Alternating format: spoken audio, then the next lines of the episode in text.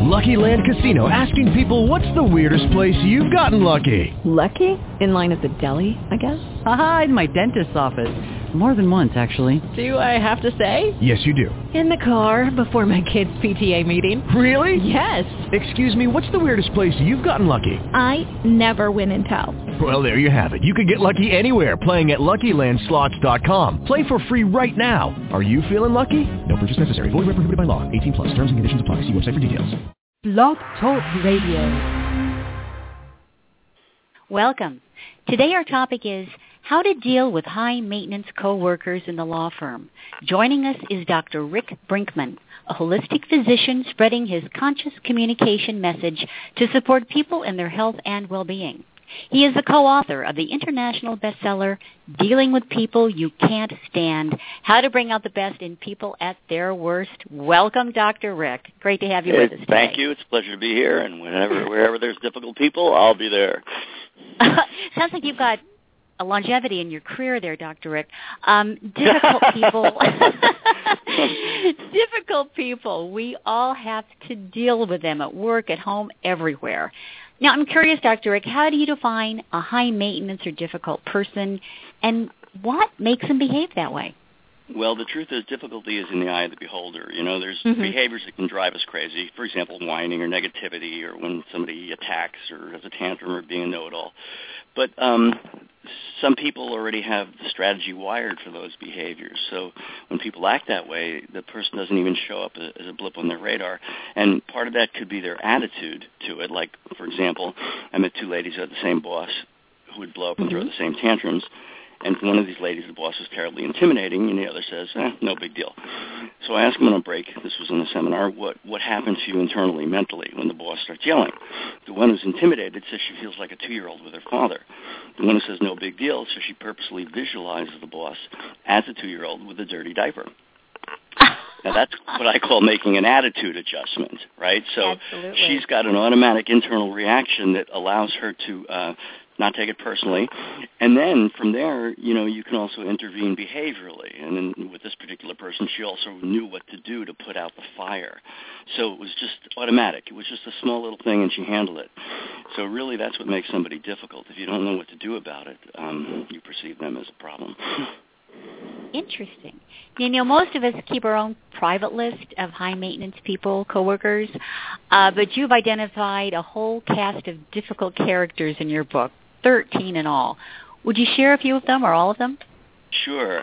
I mean, these are uh, from our research the behaviors that can easily drive people crazy. So I've mentioned mm-hmm. a few already, like uh, uh, what we call tank attack, when people run over you, uh, or um, a tantrum uh, a little more irrational than a tank attack. It doesn't make sense. It's disproportionate to the present circumstances. Uh, whining or negativity, and those are, are really big because they are virulent and they can spread like the flu through a team of people. Then you got sniping. That's another one that's virulent that can spread. You know, I'm sure uh, many people in their work life have experienced how one department can have an ongoing sniping relationship with another department become like Hatfields and McCoys. Like sniping, right. whining, and negativity have a tendency to become group habits.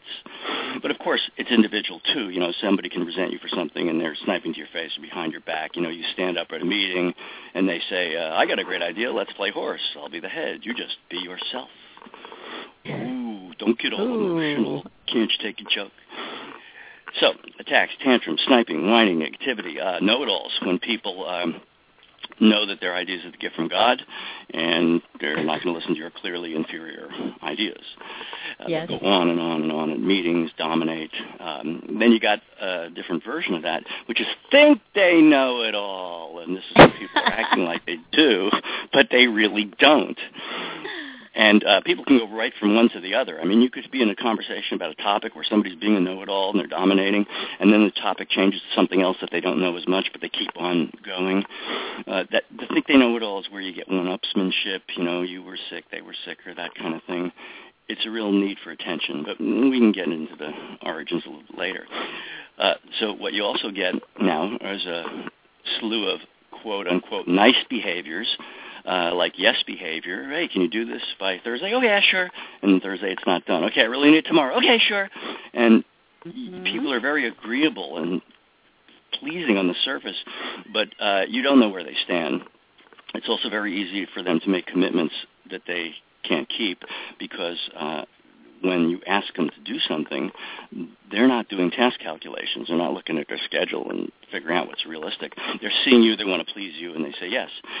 Uh, maybe behavior comes out of that same area in the sense that if somebody's faced with a decision that could possibly hurt somebody's feelings, they put it off until it becomes made by default, but not their fault.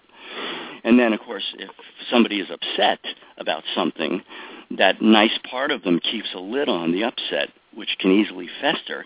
And then they go from nice yes person to your face to sniper behind the back, what we call. So we can assume different roles at different times. Absolutely, absolutely. In fact, what what role you assume, so to speak, uh, really depends on these two factors: context. Where are we? What's going on? Business meeting, social gathering, restaurant, and then relationship, who you're with you know, uh, let's say somebody's in, in a work context, in your work context, and they're acting a certain way, you'll want different things if they're your boss, they're a subordinate, they're a coworker, they're somebody who's a client. Same place, same behavior, but depending on the relationship, what you want may change. On the other hand, you know, let's switch it around. Let's say you're with a spouse, someone you're committed to in that way. That's the relationship. That's a constant. Mm-hmm. Issue comes up in the context of the restaurant you'll want different things, and if the same issue comes up in the context of your home, same person, same issue, but suddenly context is driving everything. So it's and you really had a all about story. Mm-hmm. I love the story about the CEO you told me about oh, when this yes. one CEO is at work. I think that perfectly sums up what you said. Would you share that with us? Absolutely. I, yeah, usually when I uh, prepare to do a program for a, a company or an association or such, I like to interview people to get a sense of their challenges and such. So mm-hmm. I was uh, interviewing the CEO of this company, and she admitted, oh, yes, she's in the controlling area, what we call our lens of understanding, why people act the way they do. And then if she gets stressed, she becomes tank and starts boom, boom, boom, and running all over people. But then when she comes home, she said she becomes a whiner to her husband about the problems at work. Now, a lot of us can relate to that. Uh-huh. Uh, yeah, and her husband, right, from his perception, he cannot understand how could she possibly run a company? She is such a whiner. There but he go. doesn't get to see her in that other context or relationship. And this is a very important thing that we only know people in limited context and limited relationships. Even the people we're closest to, we only know a small area. Mm-hmm. But let me circle back for a moment because you asked me Sure. what the behaviors. We still have a few more here. Uh, Oh, there's that's right. nothing We have more on behavior when people withdraw. You know, they could say, "Fine, do it your way. Don't come crying to me when it doesn't work out." And from that point on, they say nothing. Or you can have nothing behavior from the uh, perspective of, if you don't have something nice to say, don't say it at all, and you get nothing. You also have martyr behavior, where people are being nice. They're trying to do everything for everybody, and then, uh, but the problem is the things they do are nothing everybody really wants, so they're not getting any really appreciation. That's what they really want, and uh, eventually there's martyr meltdown. And then you get the judge. Uh, judge is when people are being hypercritical, nitpicky. And then uh, when you mate a judge with a tank, all right, so a judge is being critical of the details. The tank is like, hey, just make it happen. Well, you put them mm-hmm. together, you get a meddler. Da, da, da, da, the meddler. Because they judge you that you're not doing the right thing, and then they just do it for you or try to make it happen. So you have all these characters coming to play in the workspace. Now, obviously, these folks have a negative impact on their coworkers. Now, what can we do, Dr. Rick, to work Well, that's effectively for sure. with them? Every behavior has uh, an impact. And so what you want to know, first of all, communication is like a phone number. You need all the digits to get through, and you need them in the right order. If you happen to turn your 6 into a 9, it's only a 10% error as far as a 10-digit number, but the call does not get through. If you dial the area code at the end as an afterthought, the call does not get through. Communication is equally specific. So, um, for example, let's just take know-it-all behavior uh, for a moment. Uh, if somebody's being a know-it-all, ego is right there on the surface at, at that moment. Now, if if they're going to listen to you, okay, and your goal is really open their mind, uh, the know-it-all's got to know that you know how much they know. Any uh, statements of acknowledgement. Obviously, you're very experienced in this area. You've studied this field. You've been here 20 years. Blah blah blah. All those kinds of statements drop their defenses so that they can hear you. Anything that steps on ego toes is going to make it harder for you. Mm-hmm. Then what you want to do really is um, ask a lot of questions to, ha- to find out why they think what they think. Now, anytime there's a point of view, all right, anybody has a point of view, an opinion, whatever, that's the end result of two things. First of all, an intent. There's a purpose. And then when people have a purpose, they run it through what's called criteria. So let me give you an example of this.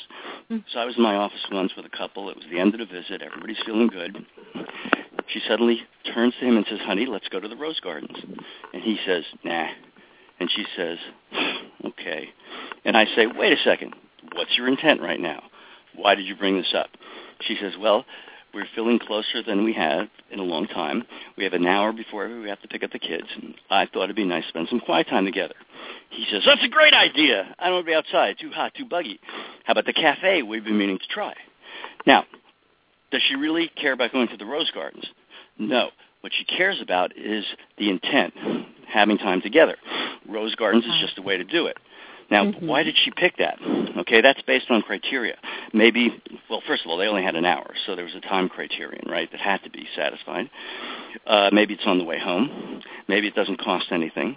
Maybe it's a romantic, quiet place. So whenever people have uh, an opinion, a point of view, whatever, what has preceded that is an overall intent. They run the intent through the criteria, and then it becomes Rose Gardens. Now, once he understands what's really going on, he could say, you know, that's a great idea. I'd love to spend some time together, and uh, it's got to fit within an hour. It's on the way home, but I'd hate to be outside. It's too hot and buggy. How about the cafe we've been meaning to try? Boom, and then it becomes something else. And the trick with a know-it-all then is you have to find out their criteria. Uh, why do they think what they think? And ideally put it on a whiteboard because when you see something visually, you could see totality of factors. You know, you can see that it's it's on the way home. It won't cost us anything. It's a romantic place. It fits within an hour. You can't hear those verbally all at the same time, but you see them. So once you see totality, and the know-it-all knows that you know how much they know, and they know that you've heard them, and you understand where they're coming from and why they think it is important, then it becomes possible to add some more criteria here. Well, and here's the you know how it's going to affect morale in the office. And, and there's this factor over here. What's the client going to think? So you get to add things and um, then they're not that tough to deal with. So you did dial the right number. You do. You have to dial the right number that's great. I was going to ask you for an example, but you just gave me one.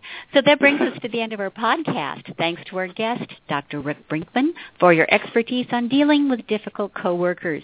You can see Dr. Rick talk about his full cast of difficult characters and how to effectively communicate with them this fall at ALA's Business of Law conferences coming to a city near you.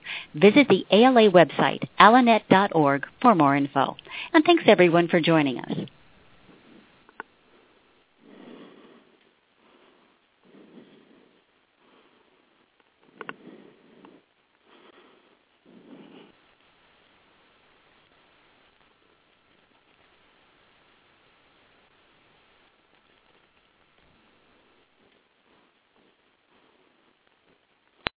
With the Lucky Land Slots, you can get lucky just about anywhere. This is your captain speaking. Uh, we've got clear runway and the weather's fine, but we're just going to circle up here a while and uh, get lucky. No, no, nothing like that. It's just these cash prizes add up quick. So I suggest you sit back, keep your tray table upright, and start getting lucky. Play for free at LuckyLandSlots.com. Are you feeling lucky? No purchase necessary. Void where prohibited by law. 18 plus terms and conditions apply. See website for details.